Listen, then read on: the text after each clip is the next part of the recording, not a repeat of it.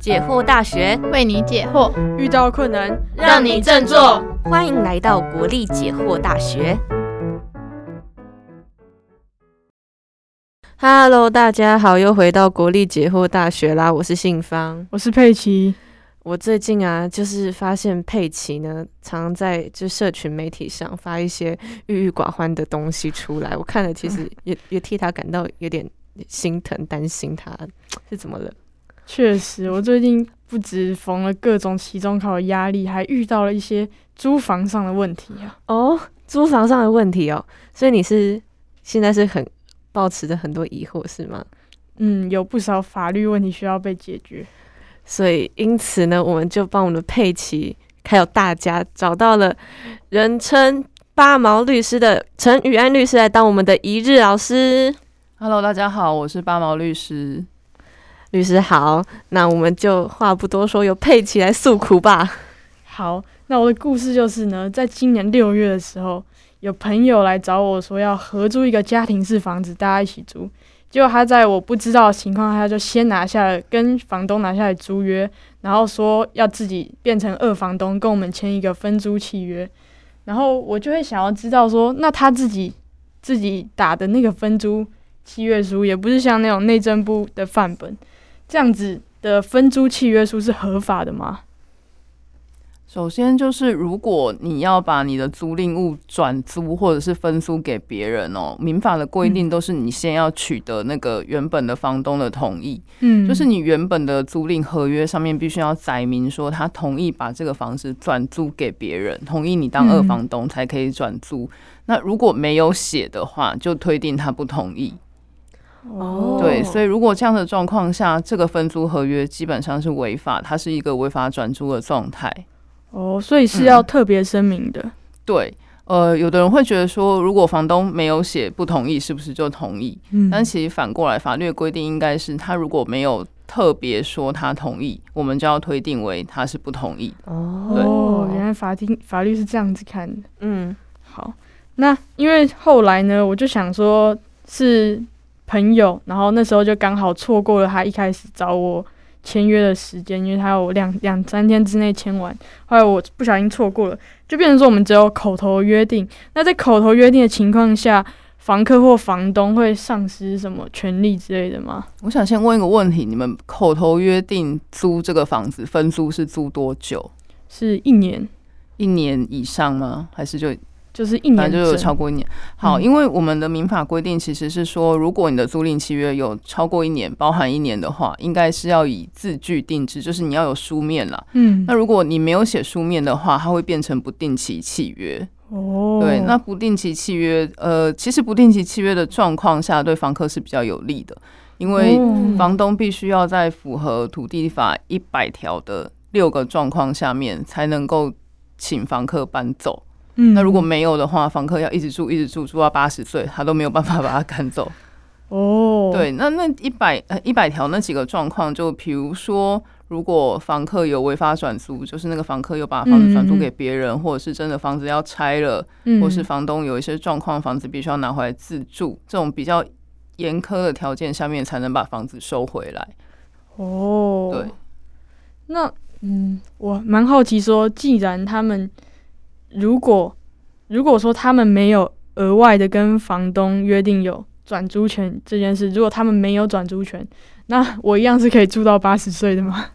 你应该是说要看原本的那个房东，他绝对不会让你住到八十岁的。 他的哦解决的方法就是他可以终止跟中间那个二房东的租约，嗯，对，就是他可以因为他违法转租，比如说 A 是大房东，他租给 B，B 又租给 C，、嗯那 A 就可以终止他跟 B 的租约。那既然他跟 B 的租约哦不存在了、b 当然也不能转租给你，你就势必得搬走。对哦，原来如此。嗯。哦，那就是后来还有蛮好奇一件事，就是我们那个房子家庭是它比较特别，它不是它没有个别房间的钥匙。那我就会担心说，假设今天这个二房东擅自在我不知道的情况下进到我的房间，这样的行为是违法的吗？哦，这种状况其实很常见呐、即使不是二房东，一般的租屋也会发生这种状况。嗯，啊，有的是房东人很好啦，想说来关 心一下你有没有吃饱，送水果，然后就直接开门送到你家，嗯，或者是来检查你冷气有没有关啊。嗯那嗯更常见的状况是，你们租约快要到期的时候，你又没有要嗯续租，他就会带新的房客来看房子。嗯，对，那这种状况，很多房东他会觉得他可以，就是他觉得这个房子是他的，所有权是他的，要怎样都可以。嗯可是，在房屋出租的期间，在这段租赁期间，房屋的使用权是房客的。哦，那房客住在那边，其实会涉及到他的居住安宁的权利。所以，如果房东在房客没有同意的状况下，自己拿钥匙开门进去，其实会有刑法侵入住宅的刑责。不是说房子是他的，哦他要进去都可以。哦所他以必须要先、对他必须要先经过房客的同意。即使是这种分租的雅房，你只有一个房间，其他人也嗯是、你即使没有上锁，其他人是不能随便进去的。哦，对，所以我今天因为如果有装了一个监视器，然后刚好录到，这是嗯构成可以去告他的哦。可以。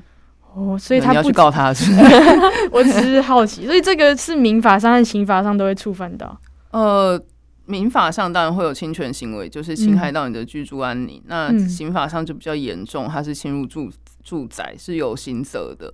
哦，诶，那我这边听到现在有一个问题啊，就是那以后那个签订那个租约的时候，我们是直接跟原房东签会比较安全呢，还是其实二房东也可以，只是我们要特别注意什么事情？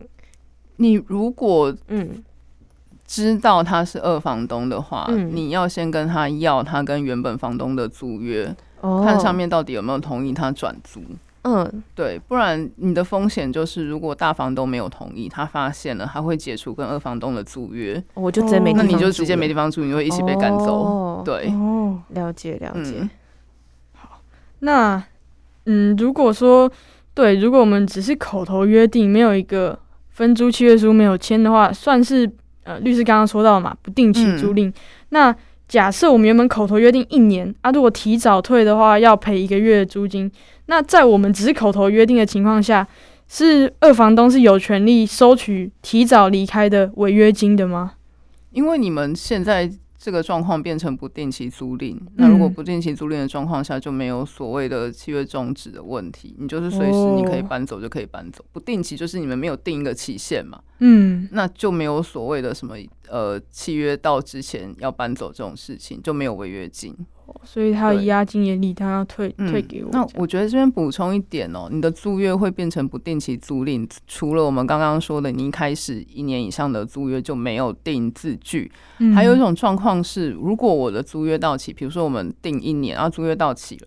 我们没有再打新的租约，可是我房嗯租照付，房东也照样租给我，嗯这种状况下也会变成不定期租赁。哦，因为很多时候房客会觉得，房东、房客可能会觉得说啊，没关系啊，你都租了两三年这么熟了，嗯那、我们就继续租，就不要写契约，省得嗯麻烦。那这种状况下就会变成我们刚刚讲的不定期租赁，嗯对啊哦，所以假设今天是呃租了两三年，然后结果房东跟房客变朋友，那没有签约的话，那其实那个房客可以住一辈子吗？对，就是如果没有土地法一百条那六个状况的话，房客是不用搬走。哦，哦，嗯那除了佩奇这是这个问题啊，我其实也在自己身旁的亲朋好友或者是网络上搜集到蛮多问题的。嗯那我就一个一个来问律师喽。好啊就嗯，因为我有看到案例是房东说房客要退租的时候，要把房子恢复原状，就变成他原本租给他的那个样子。嗯，但是他就是房东遇到房东很钻牛角尖、吹毛求疵，说：“哎、这个水龙头上面生锈，哎、这个墙壁怎么从白色变黄色？”这样子，然后就嗯说要跟房客收取什么油漆费啊，重新嗯修理的费用。可是房客就觉得说啊，自然使用东西本来就会损坏啊，怎么可能要求我要跟新的一样呢？那遇到这种事情，到底是房东有理还是房客有理？恢复原状是的确很常在租赁契约里面会特别载嗯明的啦。那恢复原状，我自己也有遇过啦，房东就会跟你说，你这个电灯我们常常开关上面会比较脏嘛，嗯他嗯说你旁边那个黑黑一圈的，你要帮我复原什么的。但是原则上，我们法律实务上会认为说，所谓的恢复原状是恢复到这个房子正常使用下的状态。比比如说我正常使用，哦我做十十年，那油漆本来就会变黄，嗯那我就不用复原，因为它是你你房子放十年，它也会变成这样，嗯而嗯不是要求到恢复成我这个房子完全没有使用的状态。哦，那当然，如果你给人家在墙壁上打洞，那个就嗯不是自然使用的状态，那是人为的嘛。那如果你有嗯打洞啊，有钉墙什么那些，你本来就是负责要把那些洞补起来啊，然后打洞的地方当然要重新油漆啊，这个没有问题。嗯嗯嗯，对嗯，哎、那这个自然损坏是要怎么界定啊？自然损坏就是一般的状况下，我房子住了十年会不会变成这样？哦，一个通常对，一个通常，比如说嗯我房子住了十年，油漆会变黄，没有错，但我房子住了十年，天花板不会塌下来。啊，那、如果天花板真的坏了，塌下来漏水什么之类，那个就是要你要修复的。了解了嗯解，那如果这也也是也是回到那如果他巧立名目各种有的没有的，然后扣你的押金，那我们这时候是嗯房客，我要怎么样争取自己的保护自己的那个权利？这样他子，如果这样扣你的押金，嗯第一个就是我觉得现在有很多相关单位在处理这些事情，不管是民间的还是政府的。嗯，那如果是民间的话，我建议大家可以打电话去崔妈妈基金会问一下什。么什么基金崔会，妈妈，崔崔妈妈妈应基该金会常常会看到什么崔妈妈租屋啊，哦他们就是专门在处理这些房屋租赁之间的纠纷，但但它是一个民间团体啦。那如果你觉得民间团体不够力，你是可以可以去呃调解委员会申请调解，哦，哦，区公所也有，法院也有，但是法院比较特别的是法院会收钱啦，嗯那嗯区公所是免费的。那如果真的到不能收拾的地步，那可能就要诉讼。可是你要去考虑的是，你诉讼花的时间跟费用跟你的租金比起来，哦嗯要衡量，我们对都是穷学生啊，也不一定啦。因为像如果我们是租事务所的话， 嗯嗯嗯我们一个月房租六万，押金就十几万，哦所以这种这种状况下，如果要去诉讼还比较划就要算。争取，对啊，如果你一个月四千，嗯，两个月八千，那就算了。然 后对权衡一下这各个，位你要自己权考衡虑一看下看你的时间成本啊。如果你租哦地堡，那就可能要去讨一下，有没有学生租地堡？应该是没有啦。应该也应该有， 哎只该是我有们不认识而已。对好， 那那我们又看到一个案例啊，就是嗯说在呃契约上面写说，哦，原则上是租给一个人，但是如果有亲戚，就是亲朋好友来的话，以住一两天为限。所以啊，那个个案他就是有时候周末妹妹会来找他，他们就会一起住。然后一年嗯算下来，大概就是几个周末，可能十几天这样子。嗯，然后要退租的时候，结果房东跟他说：“哎、没有，你这样违约。”我那时候写说一两天是指说一年一两天，没想到你是一个月一两天，你这样子不行，要付违约金。然后他就觉得很傻眼呐、可是嗯好像是白纸黑字，的确也只说一两天，没写说多久一两天。那这样子嗯遇到这个定义有不同见解，要怎么办呢？呃，如果是契约上面的文字双方有争议的话，其实并嗯不会特别说以哪一方说的算啦，除非你契约嗯上特别有写。嘿哦，但是如果是现在这个状况，我觉得就是看一般人看到这个字面解释，呃，看到这个字面这样写，他会怎么解释？那如果他的字面就写说允许你带第三人来住一两嗯天，应该正常人看到都会以为是一次一两天吧？对啊，，对。但是嗯如果房东有特别想要，他想要说的是一年只能住一两天，那他应该就要嗯嗯嗯嗯在字面上面说明，而不是说事后才说、哦，我当初不是这个意思。哦，对所以如果他事后才讲，就都不行，就不用理他。对，那如果就是房东死不退钱，哦，就是刚刚讲的对嘛一就样要这个刚刚去一样调的解问委题员会是了解了解，啊看一下那个成本。好，嗯，哦，那我还想要再请教律师一下，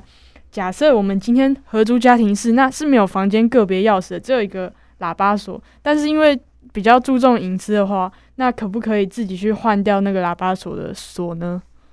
嗯，这个问题也常常在实物上发生，但实物上比较常发生的是问说可不可以换大门的锁啦，哦，因为他会担心说，如果前一个房客自己去打钥匙，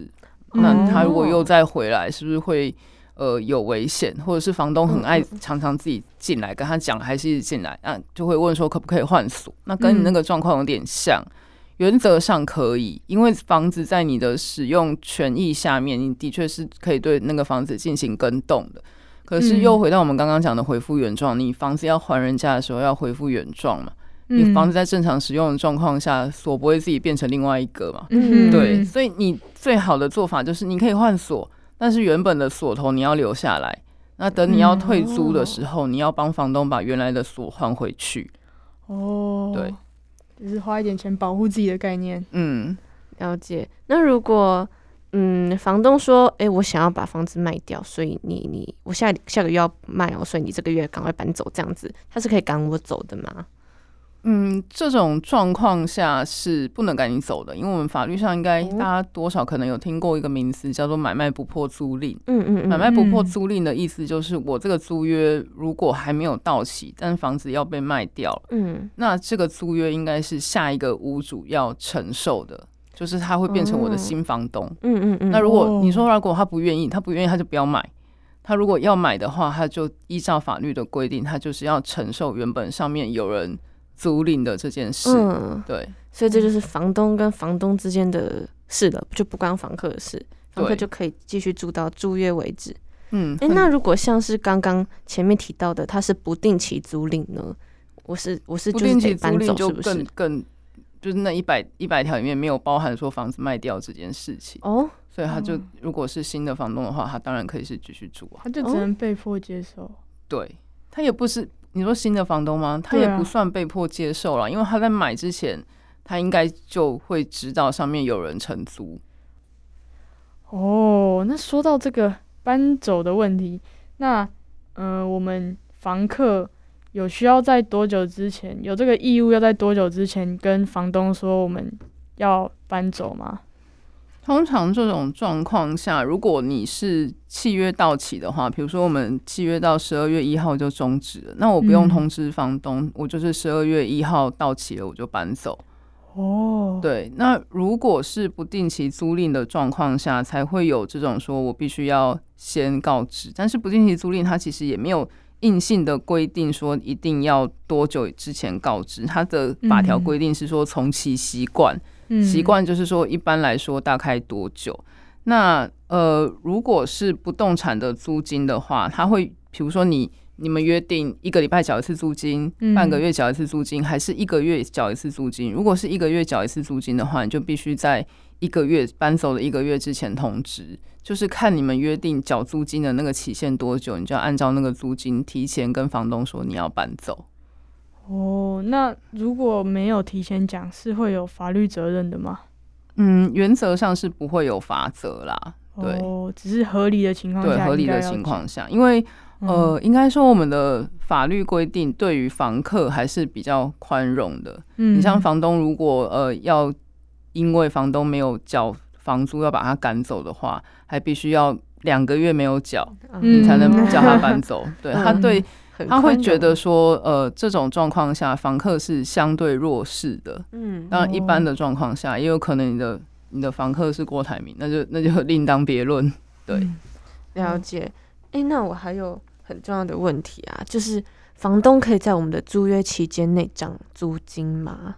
不行。对我我自己也遇过这种状况啦，嗯就是我们的房东一开始跟我们讲说，事务所的房租是五万五。嗯嗯嗯，那因为我们事务所会设立登记嘛，嗯那他设立登记以后，突然发现，因为他本来那个房子是租租人家自自己住嗯住宅，嗯那我们租了就变成营业用，他的那个房屋税就突然变很高。嗯嗯哦嗯他发现这件事以后，就跟我说，他觉得这样不划算，他要跟我涨房租涨到五万八。哦，嗯啊嗯，我们是律师，我们当然不会理他嘛，就 说我们这个契约白纸黑字都写好了啊，嗯对啊。，那当然，如果说我们租约到期了，我们租三年到期了，他那个时候要涨，当然是没有问题。如果我们不接受，我们就不要租嘛。嗯对啊，但是在租约的期间，他是不能随意涨房租的。哦，对，至我少要等那个租约满对，我补充一个观念，就是你这个房屋租赁的契约，任何的契约都一样，嗯你当初订立的时候是双方都同意的嘛，嗯嗯双方都同意这个这个合约内容才签的嘛。是那你就不能因为另外一方片面的觉得说哦这样不好，我就可以片面的改这个契约，任何契约都不能这样。哦，对，